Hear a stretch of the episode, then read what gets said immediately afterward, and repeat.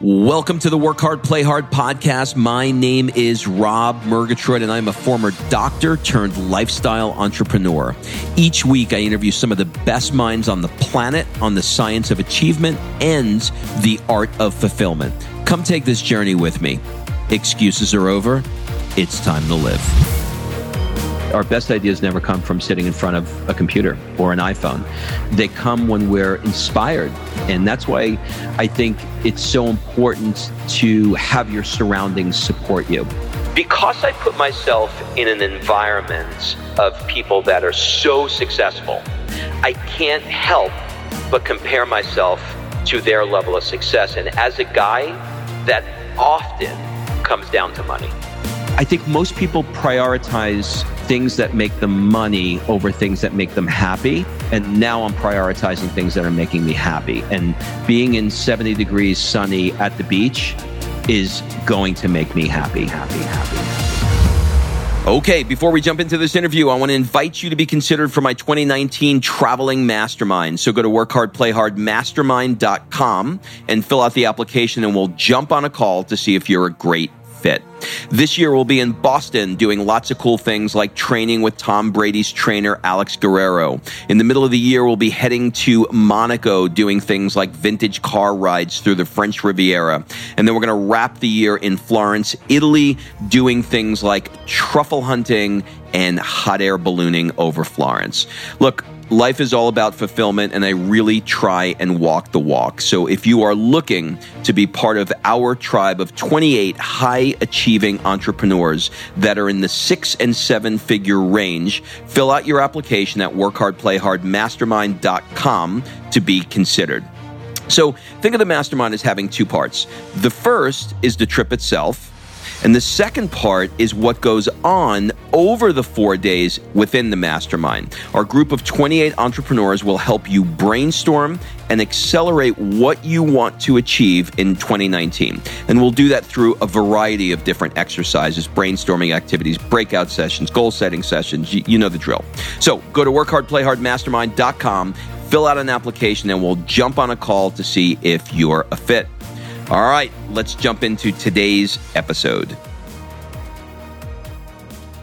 What's up, everybody? This is Rob Murgatroyd, and welcome to a very special Work Hard, Play Hard episode. This episode features me being interviewed by Lori Harder. You can find her on Instagram and elsewhere at Lori Harder. All right, so Lori interviewed me last week, and I have received so many comments and direct messages, really more than any episode I've ever done. And I thought that I would share this episode with you. So I'm not entirely sure why this episode had the reaction that it did, but I have a hunch. I talked a lot about my childhood and some of the emotional scars that I still battle as a fifty-two-year-old male. And I think there are a lot of people who find themselves in similar shoes. We also covered my recent leap from being a full-time chiropractor to transitioning into doing what I've always wanted to do. And I think there are a lot of people who get really comfortable with their jobs and their income, and they're afraid to let both of them go. Plus, we discussed a ton more things that I think you can apply to your life. And, you know, Lori is someone that I deeply respect and I have a great connection with. And I think that that chemistry, for lack of a better word, shines through in this episode. So be sure to take a screenshot, share it on the socials, and remember to tag me and Lori Harder. So without further ado, please enjoy this conversation I had with Lori Harder. Rob, I'm so excited to have you sitting in front of me on the podcast. I mean, technically, you're not really, you're on Zoom, but... Well, I am virtually sitting in front of you. Virtually sitting in front of me. But you know yeah. what? You have this amazing setup and microphone, which we have now tweaked to make it sound amazing, well, my on my end too, that it sounds like we're sitting next to each other. Let me tell you, I mean, like, this was like Abbey Road. I feel like we're in London at the Beatles, you know, in Abbey Road Studios and the Beatles. We've uh, hopefully this audio is perfect. This audio is perfection right now. And from someone who I can maybe say, would you categorize yourself as a semi-perfectionist? Um, yeah. Or yeah, like a like a one hundred percent yes, perfectionist. Yeah. Yeah, I am a perfectionist. In fact, I'm sitting here a little uncomfortable. You know why? Why? Because my four-year-old last night started to cry because she wanted to paint my toenails. So I have red painted toenails right now. And I'm, I'm going to show you. And I'm feeling really, really uncomfortable. So I got to let this out. So hold on. Has she? Let's see. You guys, they are in fact red. And I can tell that she might have a future in painting. So she did a good job. Uh, I'm glad I got that out. Okay. So that's can... Sophia. How old is Sophia now? Sophia is four years old. Okay. And I want to, I want to talk about this too. And I, I rarely ever like ever talk about age, but number one, you look like you don't age. Um, maybe that's because you have great hair. For those of you who don't know, go look them up on Instagram right now. I literally am still trying to solve the mystery of the great hair. But you had Sophia when you were how old? Uh, well, I am fifty-two years old now, so forty-eight.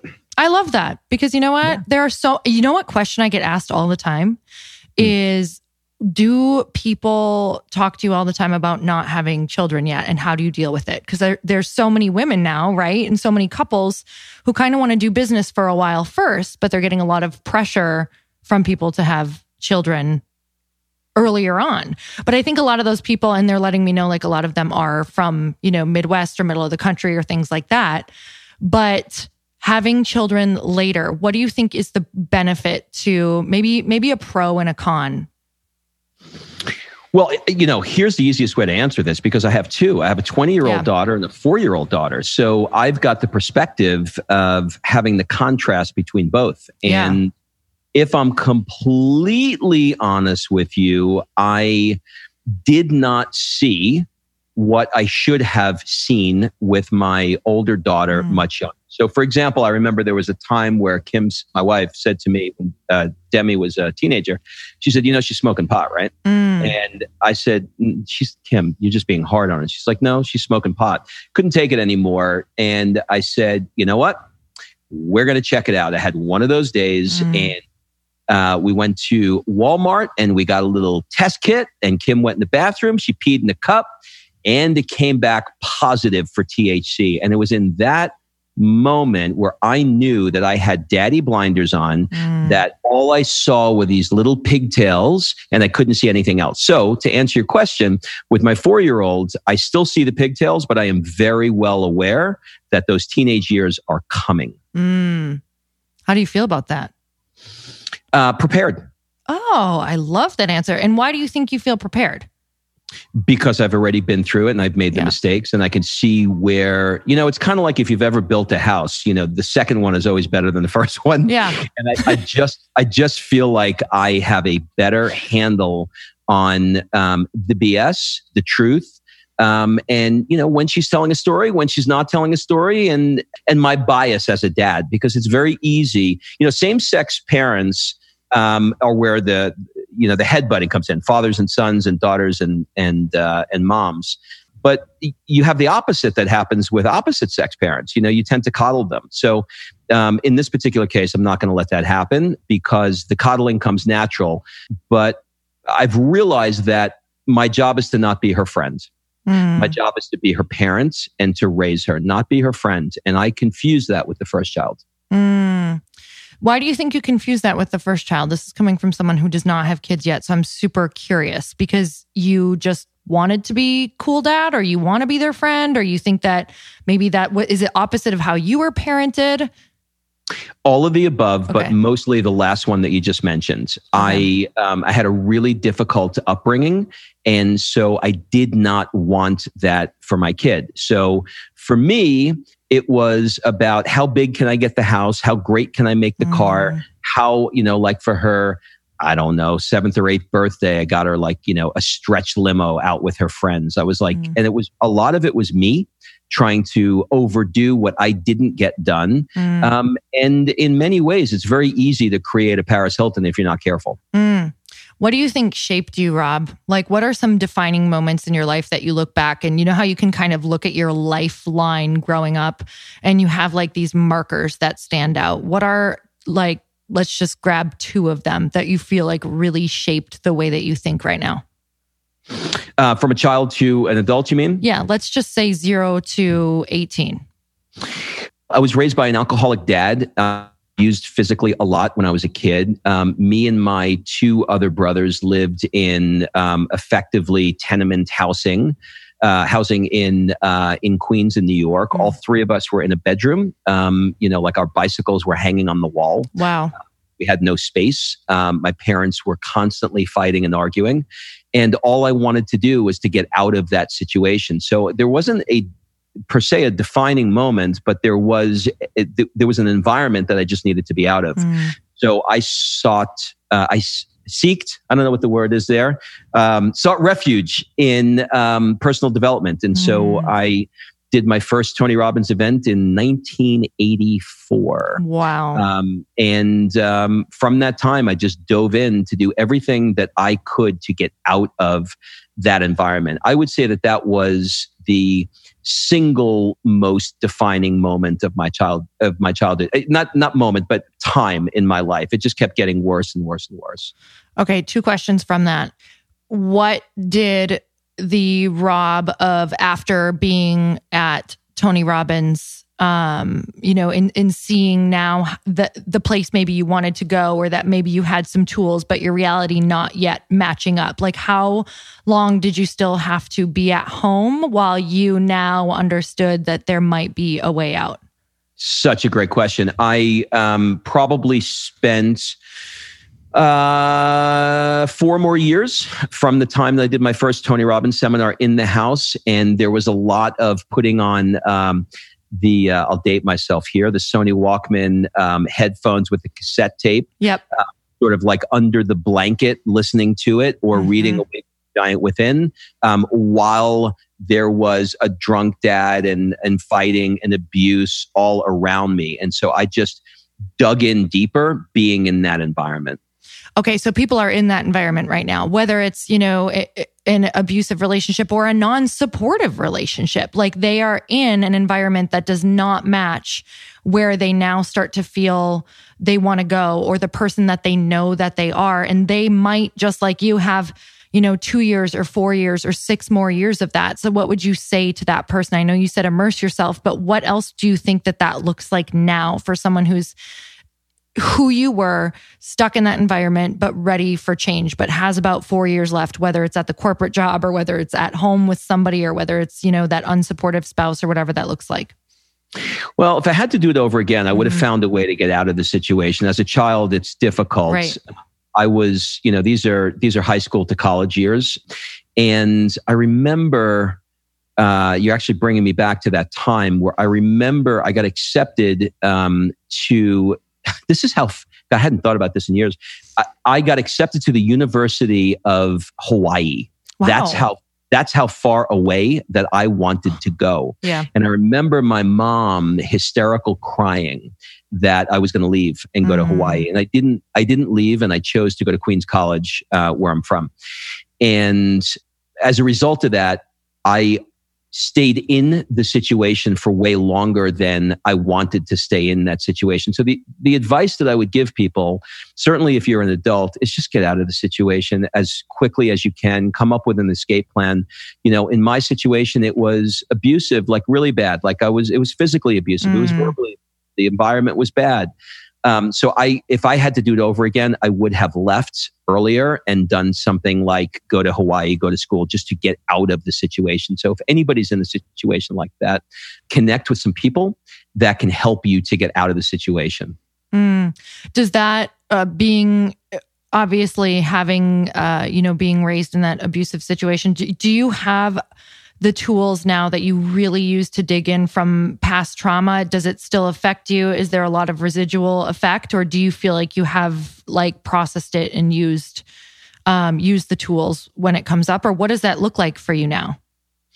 Well, you know, it's interesting. I focus so much on a lot of the Tony techniques that I've learned, one of which was modeling, right? And um, our mutual friend, uh, Darren, who's the first interview on my podcast, Darren White, mm-hmm. um, it's a great interview and he's a great guy.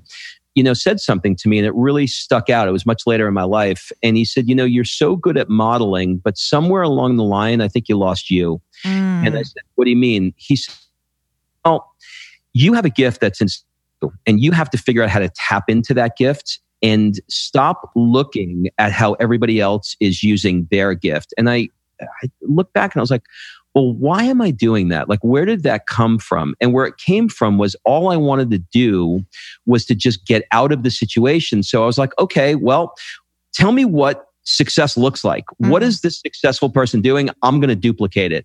And while that works in reproducing a result, the negative side is that you lose the magic that you have inside of you in deference to the person that you're trying to model. Mm. So in some ways it served me. In other ways it was, um, it, it didn't.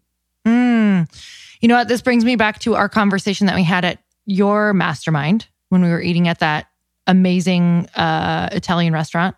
Um, yep. And we were just kind of talking about how you are, how you you do ask a lot. You ask a lot of other people for their opinions. And do you like this? Do you like how this looks or how this would process? And when I say looks, I don't mean how you look, but maybe we could get into that too. I'm just kidding. But, um, but really always asking like, is this, is this something that you would like? And so often when I, when I talk to you, I'm like, oh my God, you are so wise. Why don't you just go with what you want to go with? So mm-hmm. Does that still come up for you a lot now? Lori, it's, it's, it is a giant struggle. And I have, um, I have you in my ear when, when I talked about doing this mastermind where you said, look, we're paying you because we don't know. We're yeah. paying you for your judgment, for your ideas, for you to trust your gut. So trust it. And mm. it is, it is one of the biggest struggles I have. So it does not come naturally for me to just say, this is what it is. Let's do it. I have to battle that inside of me because I was not raised around an environment that supported my thinking. Mm. So, you know, I, I, one of the, you know, getting back to, you know, having a four-year-old now, it's, you realize these little things matter. Like, you know, being able to, like now I'll look at Sophie and I'll go, well, what do you think? And I want to hear her answer for what she thinks instead of telling her what I think. So, so I, I'm a work in progress. God's not done with me yet. Mm, aren't we all? Um, when do you think the first time you, you really remember trusting your gut on something that was big that you're like, oh God? I think this mastermind. Yeah. I think this mastermind, if I'm really being honest with you, I think the, the, this mastermind, um, was very, very well thought out in, in this area, and just sitting down and I close my eyes, I visualize day one mm. and I say, no, yes, no, yes. And I just go truly with what I think works best. And, um, I still want to second guess myself, but mm. I'm forcing myself to trust. Mm. I just had a vision of you like being a, like, um, like a maestro, like an orchestrator of experience and just like pulling all these things and seeing how the day is going to go. So you guys, for those of you who don't know what we're talking about, first of all, you do these incredible masterminds where you get people together, um, work hard, play hard, where it's people who are doing big things in the world, people who are maybe entrepreneurs who run big companies, whatever that looks like, who don't have enough play, um, in their life. Because, or, or recharging. And something that I love that you do in our lives is that you always stop us and make us really look at, are we really enjoying? Are we really doing the things that we love? While we might be building companies or, you know, reaching our business goals or monetary goals or whatever that looks like, are we enjoying life in the process? And I think that that is being, it's, it's so lost right now and people don't even know what it looks like to add it back in. So that's something that we, uh, Chris and I are doing with Rob and his wife is we're going on these amazing adventures. And it kind of started out, it wasn't a mastermind. It was just like we would book trips with you or we would always be looking at what you guys were doing. So first of all, I want to talk about you were in, how did you, let's rewind before you did this mastermind thing. So now you know what he does and his brilliance, but I want to talk about how you got there because you start, started in, you went to school for chiropractics. Yep. I went okay, to school for chiropractic. Tell me about that a little bit. Well, Why, uh, how, where? You know, I am super embarrassed to tell you. I wish I had this unbelievable story about how, you know, Zeus came down and anointed me with, you know, wanting to be a healer. And that wasn't the case. Yeah. I was I was logically trying to figure out when I was in undergraduate school what would be a good career for me. Mm-hmm. My brother, who was in law school, said you should be a chiropractor. I flew down to Atlanta and checked out the school and learned about what it was, and I said, "Okay, I'll be a chiropractor." And I think I a lot of people do that. I literally did yeah. that. And and twenty-five years later, I just retired this year. So I mean, that's the that's the short version of me doing it. The, you know, the drilled down version is after probably the first fifteen of those years, if one more person said their neck or back hurts, I was going to shoot myself in the eye. I couldn't take it anymore. And I had to spend uh, ten years finding a way to get out of it. And I balanced, I, I, I very unsuccessfully tried to balance work and play. And it wasn't easy. It was like, if I worked, I was, I was gaining weight. I was getting st- stressed out. I was unhappy in mm-hmm. my, my relationships. All I was doing was working, but I was making money. Mm-hmm. And if I did the opposite, where I was like taking extended periods of time and spraying champagne in Saint-Tropez, I was watching my business go down. Mm. And it was like trying to find this balance between working and playing was just not easy for me. Um, and during these last probably five or ten years, I started to figure out what it was that I needed. Um, and part of that was to get out of a profession that was no longer serving me, that was no longer lighting me up. And you know, it was a cushy, it was a cushy profession. It was like seventy-two degrees, right? I was making mm-hmm. money. It wasn't bad. It wasn't too good. Um, I didn't hate it. I didn't love it. And, but I knew that if I didn't leave it, I was not going to be able to do the next chapter of my life. And you hit a point, I think, when you start hitting your fifties, where you realize that, you know, you, you kind of can't double your life. I used to be able to say my life is, you know, I could double it, you know, right. like when I'm, like when I'm forty, I'll be eighty. I can't double it anymore, mm. you know, or, or pretty close to not being able to. And so you start really looking at, you know, Jeff, Jesse uh, Itzler said, uh, you know, when you do the math, if you live to seventy-eight, seventy-nine years old and you're, you know, fifty, you got roughly twenty something summers left, right? twenty-eight summers left. And that's it. Mm. That's all you got. And I was like, oh, how do I want to spend these summers? And so that led to me just saying, um, I'm leaving and I'm going to find a way to step out of this and step into what I want. And so I spent the better part of last year talking about this with uh, with your husband, Chris, and you and my wife, Kim, and a lot of other good friends. And uh, we created a plan and we executed, and uh, and now here we are. And now I'm one hundred days post that decision this week. Mm. So my, that is so exciting, and congratulations. Like, I can't believe we're here already, because I remember the beginning of this conversation, like on a street corner, um, yep. watching Nick in the Marathon, right? Um, what, so exactly. random, so yep. beautifully random. Um, but this is, so something about Rob and I, you guys, this uh, literate four hours would not be enough, because I could go on like I can see a million different ways I could go right now with my questions. But number one, I want to ask, I think it's so funny how like you're doing something to help get people in alignment and you feel so out of alignment. And also just like, I, I want to know, out of all of the people that you saw, like being in chiropractics, were you able to ever step back and be like, this is not the problem, or what you're doing is not the problem? Did you ever, like, looking at what you do now, do you think the problem was them not either being in alignment with their truth or their life or following what they want? Or did you see problems like that that obviously were so much n- not related to their body necessarily? You know what oh, I'm saying? You're talking, you're talking about from the patient's perspective? Yes, patient's perspective. Mm-hmm. Oh. That was the hardest part of the yeah. whole thing, because yes, they came to me for chiropractic care, but there were so many other things going on. I mean, when you're dealing with somebody that's two hundred pounds overweight, or you're mm-hmm. dealing with somebody that's not exercising or not meditating, there's a million different ways. But, you know, compliance is the hardest part of what anybody does. You mm-hmm. know, when somebody buys your program, you know, that you're, you've got the greatest thing in the world, but if they don't do it, they're not going to get the results, or they come to the mm-hmm. bliss habit. They don't do it. They don't take. So it's the same thing with a chiropractor. And so you really do start to turn a blind eye to it. And you say, look, they're not going to do it. Mm. They're not going to follow the recommendations. So give them what they want. They're paying you to help them get out of pain, and you can have a conversation with them. But I would say one out of fifty will mm-hmm. actually will actually do what you suggest. And that and you're and that is a very good question. And that was absolutely one of the frustrations. Mm.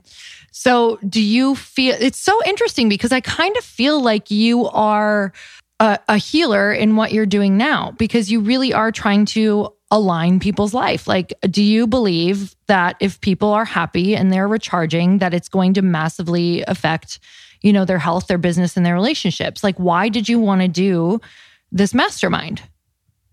You know, when you laugh at it, like I love to laugh with you. You just make me laugh. And when we laugh at a deep level where there's like snot coming out of your nose, mm-hmm. you know how you can't like describe that feeling? Yeah. That's what this feels like for me. Mm. It feels so deep and so fulfilling. And I don't know, man, it's like, you know, the Italians, I spent a lot of time in Italy. The Italians have la dolce vita, right? They mm. call it the sweet life. The French have joie de vivre, you know, the same version of that. But in the U S, we have happy hour. Mm.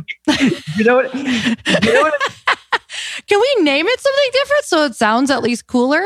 You know what I mean? Like yeah. we just we just don't have that. And I don't know. It, I just I've realized that inspired ideas come from inspired surroundings. And mm. every time I'm in some inspired surrounding, like if we're together in Greece or, you know, or somewhere cool, it's just, that's where the ideas come mm. from. That's where the connection, that's where the fun comes from. So I just really connect to that. And so, yeah, that does feel like a healing for me. Mm.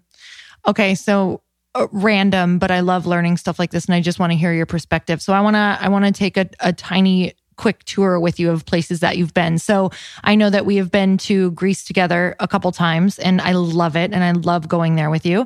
But what have you learned from uh, the Greek culture? Like, what's something every time you go that you just drop into something, and you're like, "This is why I love it here."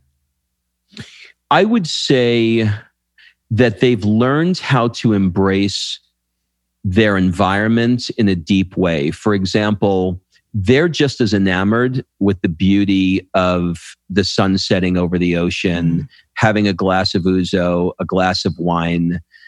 They believe deeply in the spiritual power of their lands. Mm. And they use that as a way to recharge. And I can...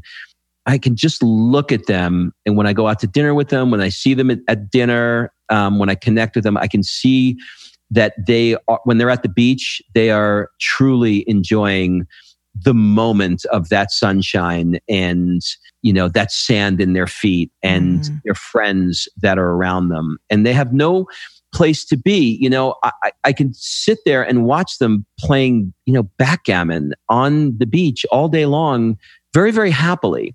And they're not worried about making more money. There's a time for that, and it's going to happen. But they've figured out how to truly embrace their environments. Mm. And that's that's not so easy to do, I think, as an American. Mm. I love that you said that, because truly that's how I, when I'm there, I am so present. I think, and I, I believe it's because I'm dropping into where they're all at. Yeah. I mean, our best ideas never come from, you know, if you look at the opposite, our best ideas never come from sitting in front of a computer or an iPhone. They come when we're inspired by mm-hmm. all of the things that are around us. And that's why I think it's so important to have your surroundings support you. And, mm. you know, I get different things from different different places. You know, if you want to use a different example, Italy, I get a lot of uh, things from that are different. Like, they embrace family and mm. food and fashion. You know, I can see a ninety-year-old woman walking down the cobblestone streets with, and have with a little, with red lipstick and heels and her shopping cart, and go, that woman's hot. Mm-hmm. You know, she has embraced her beauty. And she cares, like mm. she cares. You know, when she puts that neckerchief on, it's that knot is exactly where she wants it to be. Mm-hmm. And so those kinds of things, I think we weave together to become the tapestry of our lives. And that's that's what I love about, you know, the experiences in, in different places in different ways. You know, like mm. we're getting ready. I'll use one more example. We're getting ready to go to uh, to Monaco. That's a different kind of feel. I mean, these are people that are billionaires. Like mm-hmm. there are more there are more millionaires in, in the country of Monaco than than any place in the world. And so, you know, being around an environment of what they do at that level, we're talking mm-hmm. about hundreds and hundreds of millions of dollars, and watching how they behave and it not being a whole lot different in terms of what we can strive to by just being around that. They're they're enjoying the same restaurant, they're enjoying the same sunshine, the same bottle of, you know, maybe the, maybe it's a little more expensive bottle of wine, but they're enjoying it in the same way. And it, you know, you look at it and go, I don't need a half a billion dollars to be able to enjoy it in the same way that they do. So each of these experiences offer different things. Mm, is there any other place that has really rocked your world that you've been, where you took something back that's really shifted the way that you live? Well, I, I, here's what I will say. Mm-hmm. The, the place that I am most fearful to go to that I know is going to do this is India.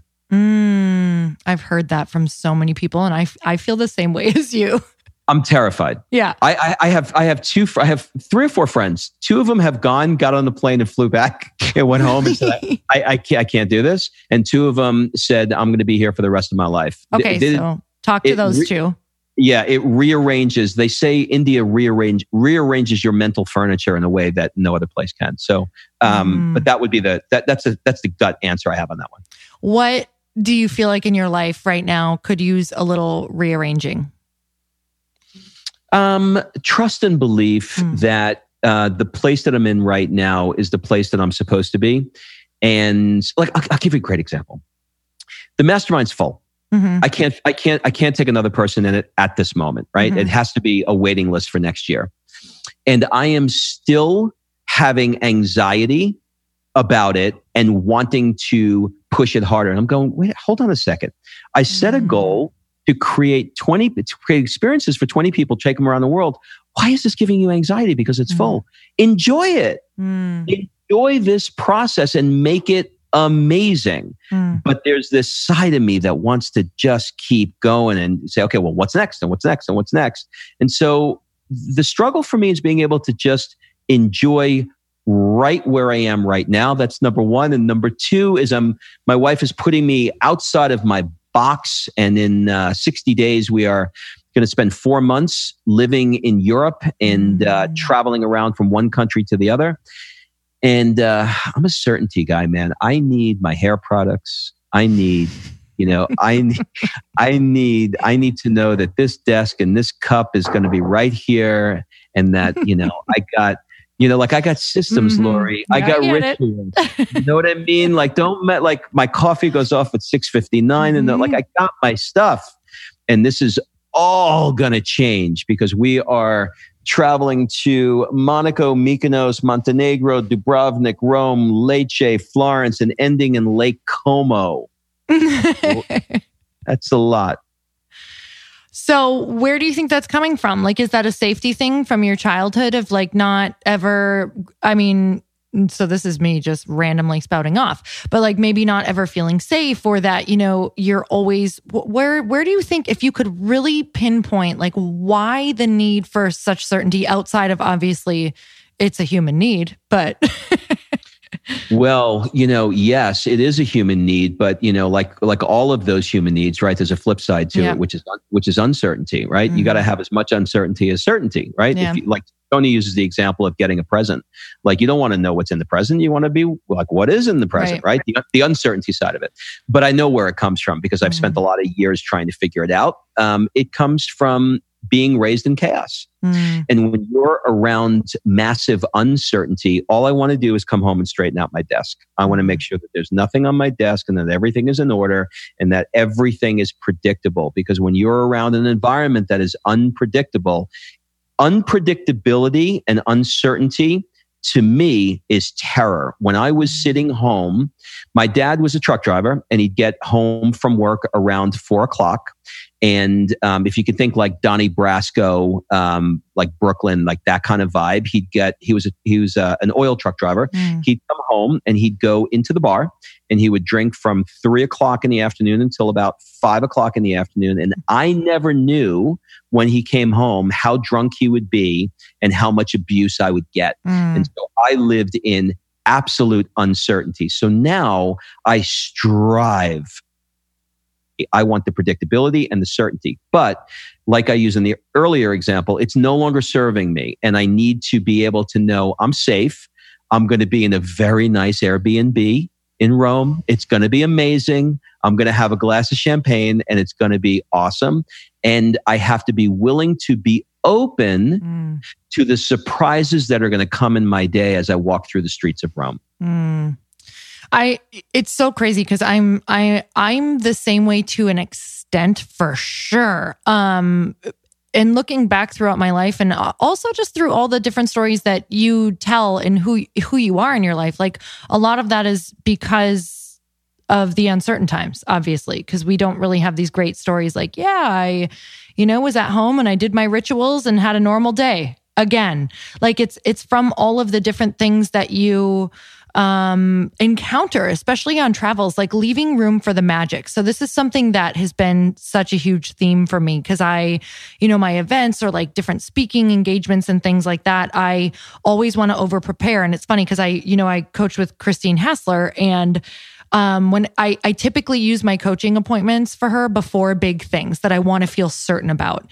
And I want to over-prepare. I want to know exactly what's happening. And she's like, you got to leave room for the magic. Like you can't, you can't plan everything. Cause if you do, you're not actually leaving space. And I think about this even with like my events and, you know, your mastermind and so many different things. Like if we don't actually leave blank space, I think of that at Bliss too. Like I leave space where I'm like, I actually don't know what's going to happen here now.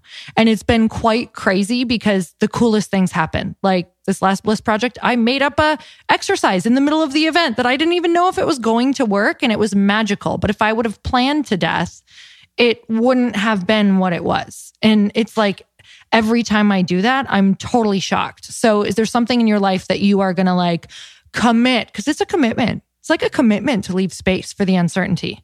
Which maybe we need to switch that word to magic. Go ahead. Yeah, I mean, there's it's such a great point. There's there's so much of a struggle that's that's around doing that that I think we take it in baby steps. I remember um, I was on stage with um, David. What is the guy in our network marketing? David Wood. Uh, company? David Wood. I was on mm-hmm. stage with him, and um, he wanted us. He wanted Kim and I to speak, and I was like, "What are we going to do?" He's like, "I don't know." I was like, Dave, there's five thousand people in this room. He said, yeah. we'll just we'll just see how it goes. I'm like, I, you don't understand. I, no, there's no seeing how anything is going. I'm yep. meeting three hours before we go on stage. There's going to be a whiteboard and bullets. And like, like he's like, no, nah, that's not that's not how I work. And so, you know, I walked on stage in a pile of sweat, mm-hmm. and it wound up being the best time I've ever had. There's a freedom in it. And that I still get people that say, "Hey, I, sh- I saw you on stage that time. It changed my life." There is a magic in it, and I think it's like anything else. Mm. It's a muscle we have to, we you know, we have to develop, and it's a skill that we have to work. And and some things come natural to me, but that's that's not one of them. But I am um, because now I have a lot more time in my life than I had mm. when I was uh, you know working full time. So I have the ability and the bandwidth to be able to allow things to unfold. Um, in yeah. a much more organic way. Okay, that's so, it, this is so interesting because once I have one experience that I can anchor to like that, I'm able to trust it more. So you were talking about how you want to have faith and trust like just more of like the flow or whatever that looks like. Like that's a huge anchor to remember, oh my God, that was one of the bet like that rocked people's worlds. Like when you were able to just free flow, like going back to that constant anchor. I hear about people doing this all the time, like um, trusting your track record. Like if it happened once, you can trust that it can happen again. And that's kind of what I do at Bliss Project. Like, oh, I did that once and it was magical. I'm going to trust that that's going to happen again. Because one thing that I've learned is it's not a fluke. Like it's a thing. It's, it's as much of a thing to trust in yourself and in what you have experienced once as in trusting yourself, that it will happen again. And I think that sometimes with trust and faith, when things happen magically like that, like what happened with on stage with David Wood, we're like, oh, well, that was a one-off, or, oh, that was a magical moment. When no, that's like, that was something that happens when you trust in yourself. Yeah. I mean, you're, you're a hundred percent right. And I think you're, that's a, I, I'm going to, I'm actually going to take that and use that as an anchor. That's a, that was a great anchor for me. And I think there's the, the other side of it is that feel like if we're over preparing for something that we're going to deliver at a higher level, and that's a belief that's not necessarily true. Because sometimes when you over prepare for something, you're coming from such a prepared place that that inorganicness, mm-hmm. um, the magic gets lost in that because it's almost, it, I don't want to use the word rehearse, but you know what I mean. It's mm-hmm. just a little, it's just a little bit too rigid and you're not allowing any magic to happen mm-hmm. at all. So, you know, trusting that process is definitely some work I have to do. Oh my God. I think this is a, I'm loving this conversation because I need to trust myself more. Because I really, that's where all the magic for me happens. But it's like, I, we want to know beforehand, like, okay, is it going to be magical? Is this going to happen? It's, it's literally, it's literally everyone. That's why I'm loving having this conversation with you, having it with someone who always appears very confident in themselves, that I want to show, like, even the most confident person is having these like thoughts in their head. Lori, I want to know that the magic is going to happen at eight fifteen. That's yeah. when it's going to happen. You know what I mean? Like I want to schedule, I want a magic schedule. This is the itinerary. you're, gonna, you're, gonna, you're going on stage. Magic is going to happen at eight seventeen. It's going to be amazing. You want to plan the colors in the sunset while we're in Greece.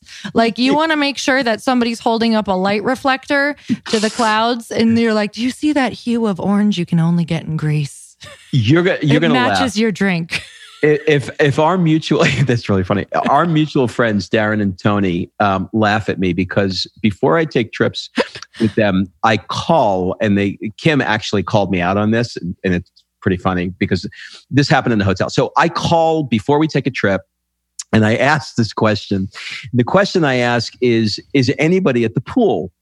And the reason why I asked that question is because I want to be able to have a sense for what the weather is. If I mean, if it's going to be during the summer, I know people are going to be at the pool. But sometimes if it's like shoulder season or whatever, I won't, I can't look at the the temperature and know what the temperature is going to be. Mm-hmm. So the only way I can get the certainty to make sure that the experience I'm going to create is going to be perfect is to call up and say, you know, can you check, uh, are there people at the pool? So this has been a running joke in our house, you know, like before we take a trip, you are not calling if anybody's at the pool. And this came from when we got to, I think it was Rio de Janeiro, the uh, the concierge said, well, we were all getting ready to leave. He was asking us, he said, they said, oh, I'm sorry, I bet he drove you crazy. He said, you know, he called me twice to ask me if people were at the pool. And they looked at me and they're like, what is wrong with you? And I'm like, I just want it to be amazing. Hey, so now you just, okay, so now everybody knows what to ask when they're traveling. Excuse me. Um, could you, is anybody at the pool? Is anybody there right now? Um, okay, so I want to go back to pivots. So, because I know I, we got to be with you through that period of going from having a chiropractic's office, like having this be the th- only thing that you have really known your yep. whole life, being the provider, like having that and, and knowing what that means to you and knowing what certainty means to you and knowing what having, you know, two daughters and a, a young daughter right now and like just really wanting to feel like the provider and like someone who knows where they're going and wants to know what the future looks like. And, and I know that you talk a lot about, you know, where you're at in your life right now, being in your fifties, like you look, you're looking at life differently and you decided to do a giant pivot. Yep. And I know we talked, we touched on a bit about, you were like, okay, well, I'm no longer at this point where I, you, you're just realizing that there's not a lot of, or a ton of time left to do what you want. Um, and there is, Rob, I made that sound really morbid. No, he's going, he's going. I feel like Fred Sanford. I feel like you've got a good I'm, year I'm left. Coming. You're fine. Hopefully I have ten thousand miles. You've got a lot of, I feel like you're going to be in your hundreds. It's going to be great. Um, So what was that? Like what, uh, there are people right now who are in their twenties who are afraid to pivot, in their thirties, in their forties, in their fifties, in their sixties. What do you tell them? How did you know you had to? And how did you support yourself around pivoting? God, this is such a great question because there's not an easy answer. I mean, no. there, the, the the shortest answer that I can give you is there were there were a couple of key components. One of them is having a tribe of people that said you can do this, and it, you should not be in an environment that's no longer serving you. And if you want to get out of this environment, let's work on a plan together to help you to get out of it. Mm-hmm. And um, you and your husband were key in helping us do that. From an economic standpoint, I knew that this was coming um, over, you know, a couple of years, like let's call it two to three years. And um, I talked to you guys about network marketing, which I didn't want to do for every reason why nobody wants to do network marketing. Um, and I decided that I was going to swallow my pride and I was going to get over the ego that I had around it and I was going to learn it. Mm. And so Kim and I went all in. And so we were able to create um, a baseline income to be able to support it. It wasn't enough. It didn't replace my chiropractic income, but it came pretty damn close. And then there was faith. I had to trust that what I wanted to do was going to be great because it was something I was passionate about and it seemed like there was interest from other people. And I had to trust that this was going to happen, which was the masterminds. And the last piece of it was creating a deadline and say, I'm not doing this another year. I'm not telling this story about how I'm moving to California, how I'm leaving chiropractic another minute. I am setting a deadline where I'm not allowed to go back. And mm. December thirty-first, we set the deadline for December thirty-first. I've not been back in the office since December thirty-first. Um, I truly meant it. And there have been some bumps along the way. It hasn't been easy. All of a sudden, when you used to, you know, money coming in every single day, when you have a, a twenty-five year practice and it mm-hmm. just disappears, you know, so, you know, it was the prep work before it. And it was the prep work. It, it was the, I don't know what the word is, the post-traumatic stress after it mm-hmm. of being able to deal with both, knowing that this was the right decision to make. Mm. Okay. So I really hope that people caught on that you did something that you didn't want to do, meaning network marketing for a while, knowing that you are supporting a bigger vision. Um, and you probably reframed many times to like, not, I don't want to say just get through it, but to make that, you know, something that was a good thing during that time. And I think that that is vital to hear. There's so many different ways to get to your end goal. But so often through, I, through, this is so much like my journey, like so often through my journey, I had to stay longer than I wanted, um, or I had to do things that I did not want to do because I needed like money. I needed to support myself. I think a lot of people want to skip that gestation period or that period of building that um, foundation underneath them so that they can go and do that thing that they want to do. Um, so I really love hearing like you did the thing you didn't want to do for a while. Uh, in no, order, your, go ahead. Your, your husband really helped me with this because yeah. it was, you know, everybody's in different places. And as a guy, you know, when I see all the people around me who are successful mm-hmm. and they're doing, they're, you know, they're buying the car that I want to be driving. They're buying the house that I really want to be in. And knowing that I am not in a place today to do those things because I made a decision that I need to set myself up for something bigger. And I, like, we had to sit down, like my wife took the Amazon password away from me. She's like, mm. you, you don't get to buy Amazon anymore. It's over. And, you know, it was like, I was spending like a thousand dollars a month on Amazon, just like mm. for whatever. And I was like, okay, buy it. And ha- making those decisions were uh, difficult for my ego. And um, I bitched about them a bit, but I knew that there was a higher purpose. And I remember you said something to me when I was talking about California. I was looking, I was like, oh my God, Lori, you don't know. I got this great place in Atlanta. I can live like a king. You're like, okay, well, Southern California is not Atlanta. And um, you're not going to move to California in the way that you want to move. But this is what you want to do. And all we got to do is to just get you here. Mm-hmm. And so, you know, right now, because we're moving uh, to L A in a few months, you know, after we do this Europe trip, we're moving to L A.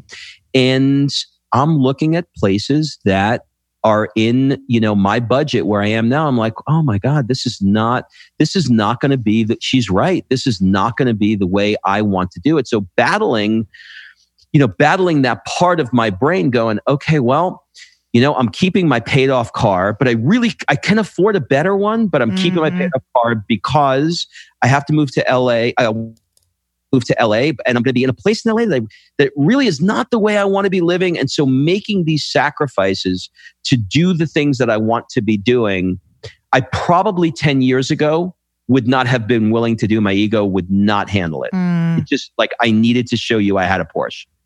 But mm. today I feel differently because I, I think most people prioritize things that make them money over things that make them happy. Mm-hmm. And now I'm prioritizing things that are making me happy. And being in seventy degrees sunny at the beach is going to make me happy. Oh, I love hearing that because happiness um, is the, it's like fertile ground for ideas, like true soul, like, you know, like soul rooted ideas when you're happy. Like it's, it's things that you want to follow. And I believe that money follows amazing ideas that are aligned with your soul. So we can get a million other ideas that could make money, but are they truly in line with like your happiness? And did they come during times when you are already happy and already inspired? And I think something about moving to California for us, like we did not move here in the way that we wanted at all. Um, you know, we like looking at Midwest prices compared to here, they're what, ten, twenty times higher? Like just it's, it's mind like blowing. Crazy. Like I thought it yeah. was a joke. I was like, no, this is a really funny joke. But once we got here, and and I know that you know this, you now get so surrounded by a different way of thinking. And you cannot, I don't care what people say, like you cannot tap into those type of ideas and start viewing yourself in a different way until you are surrounded by it, which is exactly like when you were talking, I, I think of like all the times I've either joined masterminds where I'm like, well, I'm not quite the person that I would like to be joining this mastermind, but that's why I'm joining it. Like, I don't get to show up and go introduce myself as X, Y, and Z and be the top person in the mastermind, but that's why I'm joining it. And I can't change unless I'm here. So it's so much about, we know this, like it's so much your environment. You seek out environments in order to change who you are, like fundamentally. Because, yeah, the environment changes you. Yeah. Just by putting yourself in the environment, it changes you, it, which is, which is, by the way, the reason why I do every hundred days or so, I'm taking a trip somewhere because I want to force the environment to change me mm-hmm. to get me out of my day to day. And that's exactly, honestly, circling back, like this is exactly what your mastermind is. Like you are doing in your life now what you do for other people. Like I love that you are living exactly what you um, are teaching, like what you want people to experience. I'm super grateful. And and I'll tell you another thing that you gave me, which is sometimes I have to wake up in the morning and I have to say, I'm grateful for this cup of coffee. I'm grateful for this like a hundred times um, to override mm-hmm. the fear and the yeah. anxiety and the stress, because it's still here. I mean, it's crazy what like our, our brain, right? It's what does crazy. It say when it's here? Like, what does it say to you? Well, I would say you're you're not playing big enough. Hmm. Where does that come from? Where does that come from? I don't have an answer for you right now. I have to. We'll have to do the second podcast, mm-hmm. but but I haven't. It's that is the thing that keeps popping up, that you're not mm. playing that that I need to be playing bigger. And you know, I, okay, I'll tell you where I think it comes from. Because I put myself in an environment of people that are so successful, I can't help but compare myself to their level of success. And as a guy, that often comes down to money. Mm. Mm-hmm. With women, sometimes it's around age and beauty and mm-hmm. how you look and things like that. Not always, but sometimes. But for me, it's it's being around people that are super successful and feeling inadequate mm-hmm. and like I'm not successful enough. And that's mm-hmm. definitely something I battle with. Mm. I so get that. I mean, we battle with that, and now especially uh, you want to you want to feel crazy, you'll feel it when you're here, but at the in, in the best way, when all of a sudden now you don't just have to compare yourself to people like in their thirties, forties, and fifties, you compare them to like the eighteen-year-old who has this like insane company and you're like, I want to learn from you. So yeah. it's yeah. It's it's definitely it's definitely a weird place. So you know you know look like we, like we said, I, I'm a work in progress in trying to you know figure that figure all this stuff out. Mm-hmm. So how are you letting go of that? Like, how do you? I know that you said that you get you know you try to like get grateful by saying I'm so grateful for what's going on right now, or my family, or this cup of coffee. But how do you um get back to like the neutral point where you feel more powerful throughout your day, or or maybe yeah. By uh, by contrast, I look at how how awful things really could be. Mm-hmm. I know it sounds crazy, but I, you know, when you live long enough, you've been through enough um, situations and stories to know how things can be. So th- the first thing I do is I look at contrast. Second thing I do is I look at gratitude, and then the third thing is I ask myself, what's really going on here? And sometimes what's really going on is not what I think it is, and my brain is overloaded. And so I will just go through I probably five days a week, I don't miss, journaling uh, three pages every morning and just getting all of the crazy out of my head. Mm-hmm. And in doing that, usually around page two or three, I can identify um, you know, what's really going on. So I, I, I guess the answer is I lean into it. So if mm-hmm. I'm if I'm feeling insecure that you know, somebody just bought a new Ferrari and why not me? Mm. I will sit down and journal and say, okay, Rob, he got a Ferrari, you didn't. Now, what does that mean? Mm. And so I'll just start going, going, going until I come up with something that that resonates with me. Mm. And that will take the monster and make it small. So if you did get all of those things and you did get the Ferrari and you were still journaling, what does that mean? Well, in my mind, that yeah. would that would think that everybody thinks I'm amazing, mm. you know, and I'm cool and sexy and, you know, blah, blah, blah. The story that, you know, we all have in our head mm-hmm. about you know, how we want to have ourselves look to the world, to the mm-hmm. outside world, you mm-hmm. know. So um, the, the short answer to that is nothing. Isn't that funny? I'm like, and I wouldn't even know. I'd be yeah, like, no, oh, did nothing. You get a new car? No, nothing. Are you, this is, okay, so uh, it's always so interesting to me because I look at my motivations throughout life um, and I'm I'm kind of trying to figure out what my motivations are right now. Like you can get back to a comfortable place in your life where you're enjoying life and you're like, huh. Um, and, and then getting comfortable with not, like like being okay with where you're at, like letting it be okay that you're okay with where you're at. So I want to know, are you more motivated by pain or by pleasure? Pleasure. Mm. Pain is horrible to me. I hate pain. I am a ple- I am a pleasure guy. Um, some people just are super motivated by that. Like, you know, if I feel like I am, I'm going back to that Queen's apartments. Yeah. I start sweating. Yes, it motivates me, but not in a good way. It uh. depresses. It depresses me. Yes, it gives me fire to want to get out of it, but not in a good way. I am, I am much more motivated to get an amazing, to take an amazing trip, or have an, um, uh, you know, buy an amazing piece of art that I've always wanted to buy, or have an amazing experience. Because when I have that experience, I want more of it, and so mm-hmm. that being in that environment excites me. I want to be in a beautiful place with beautiful things. Those, because I just want more of it, not from a, a purely materialistic standpoint, but I feel like I'm getting the full expression of of life when I'm in, you know, when I'm in those um, environments. If that makes sense. So when you know that makes total sense. So I was going to say, but wouldn't that at first I was thinking, wouldn't that make you more inspired by pain by not wanting to go back to it? But technically you're using the vision of where you want to go at all times for motivating yourself. That's exactly right. Okay. That's exactly right. I want to, I want to be able to be closer. The, the closer I, it's kind of like when you're feeling a little fat or heavy, yep. you know, and you're like, I just want to lose some weight. And then you start losing weight and you look in the mirror and you're like, oh, Oh my God, it's starting to happen. I'm mm-hmm. I'm actually starting to drop a couple of pounds here. That motivates me. When I look in the mirror and I see a belly, I'm like, okay, let's get the Cheetos. You know, because, because it's all gone for shit anyway. Oh, so this is, it's crazy because you know what? I was just thinking how really crazy our journey has been. How long have we known each other? Like ten years?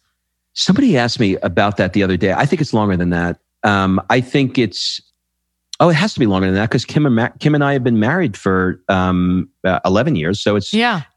probably, and we dated for two years. I think we met when, I, it's got to be like thirteen years, somewhere in there. Oh my God. I, so we go way back to like fitness competition days. And, you know, I used to just think that you, it, it's so funny, the like perceptions of people. I was like, I just, like, and you still are, but I would put you on a pedestal. I'm like, he's so smart. Oh my God, that's intimidating. He's got his fitness all on point. Like I, I like Kathy loved you. So I think I was just like, who is this person? Like, where were you mentally ten or thirteen years ago when we were meeting and you were doing fitness competitions? Well, funny that you asked that, Lori Harder. That time in my life was a very dark time. Mm. Um, Two years prior to, let's say, the first fitness competition that we met at, two years prior to that, I was um, uh, I was married before, mm-hmm. and um, the relationship that I was in ended really, really badly. In short, I took a Greek. Uh, I took a Greek. No, she took a Greek. Sorry, I took. Um, I took a. Oh, sorry for I, laughing. Just I took because you know the punchline. Yeah. I took I took a trip to Greece. It was at a point in my life where I started making some money. I started feeling really good about myself, and I was like, "Let's rent a yacht. Let's go through the Greek islands," and we did. And um, during that time, the first night on the boat, I started noticing that there was a little bit of a, an interesting um, closeness between her and the captain of the boat. He was a, you know, like a twenty-nine-year-old kid, and um, there was clearly chemistry that she had with him. I never saw anything like it. And um, we went out to dinner, and uh, well, she said, "Hey, you want to go? Uh, you want to go out to dinner with the captain of the boat?" And I was like, "Sure." It was our first night in port, um, and they were um, they were salsa dancing at the end of dinner. That was a little too close, and but then I thought, you know, when in Rome, right? Maybe this is how you salsa dance here. It was really, really close, but something felt weird, and I was like, "Let's go back, um, go back on the boat." I go into the stateroom, kind of pissed. And I come back out, and the two of them are making out on the couch. Mm. And um, one thing led to another. There was a lot of words, a lot of cursing, a lot of everything that you can imagine. But now here I am at sea um, on a yacht with my wife. Uh, the next morning, um, I slept in one stateroom. She slept in the other. And the next morning, she said, "I don't know what to tell you, but if I did something like this, I must be in love with him, and I don't know what to do." And mm. I said, "If you love him, then," you know, it was crazy time. Obviously, mm-hmm. it was a long time ago in my life. Um, and if we fast forward that really crazy story, they got married, had two kids, and moved into the ten thousand square foot house that I built on the lake here in Georgia. And I was in the dark place after that. As you can imagine, I gained forty pounds, felt miserable. And I knew that the only way out of that situation was exercise. So I went into a gym. I hired a trainer. That trainer left, and he said, "I got somebody I want you to meet." That person was my wife, Kim. And I fell in love with my personal trainer. Yes, I am the doctor that fell, fell in love with his trainer. Um, we dated for two years, and she and I talked about stretching and doing something different. And I decided to do a fitness competition. Mm. And that fitness competition is where I met you. Do you know I didn't actually know that? Yeah, like I didn't. I, I knew about obviously the yacht and your wife and all of that. Um, which you guys, I've heard that story in lengthy detail a few times, and I still am just like, tell the story again, because I don't know how you got through that. Like, I really don't know how you got through that. But you know what's crazy is Chris and I were talking yesterday about how sometimes when people, I, I really believe when you have a calling and you want to pursue it, like when you are someone who's taking action on pursuing really anything, I think the universe will kind of move things around for you. And sometimes it'll move things quickly. So do you feel that way looking back? Like, wow, that was really something that, you know, moved things in a way that maybe I would not have moved things. Or do you, or do you think that moving forward, it would have been great if that didn't happen? You know, if you would have asked me that the year this happens, yeah. I could not give you the perspective that I can give you now. Right. But that was the best thing that ever happened in my life. And it was, it was absolutely, the universe knew that I would have never ended that relationship, mm-hmm. ever. I am the kind of guy that would have stayed in it, committed and miserable. Mm-hmm. I would have stayed in it miserable. And there's, we can talk for a million reasons why, but that's me, and I would have stayed in that. And the only way that that relationship was going to end was by something absolutely catastrophic and crazy like that. That's the only way it would have ended. And thank God it happened. But now I am willing to hear the whispers of the universe because I don't want to go through that again.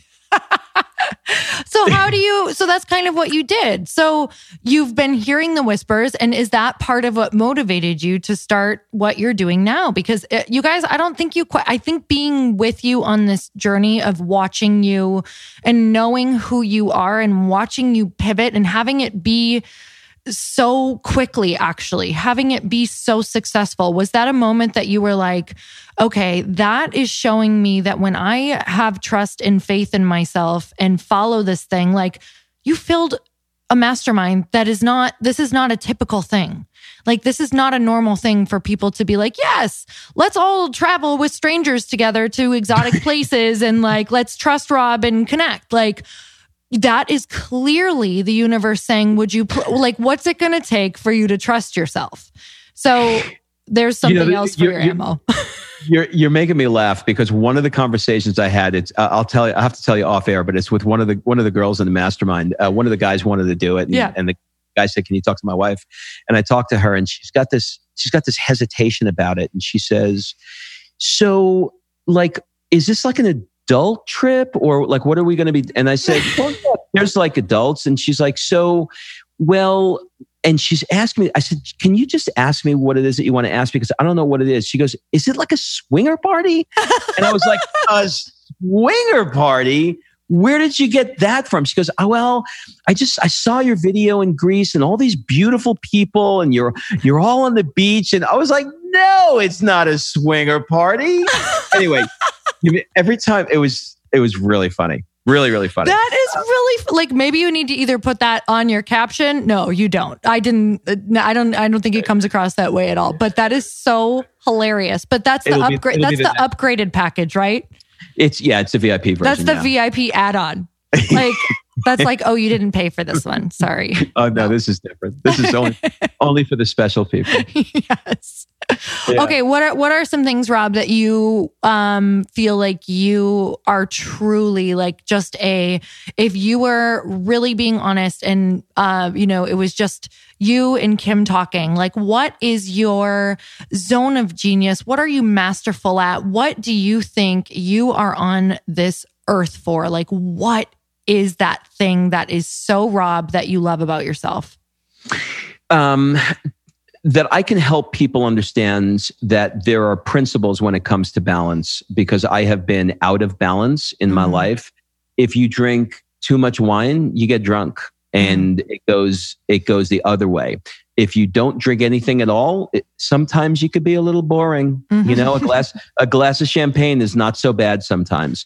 And having the balance in your life, in all of the areas of life, I think that I can offer proper perspective and I can help people with, because I don't think people are fully embracing those areas of their life. And we are so much, you know, look, when I see you on, in, in, when I see your Insta stories and you're strumming a guitar and I'm watching you play uh, Lady Gaga, I am so happy.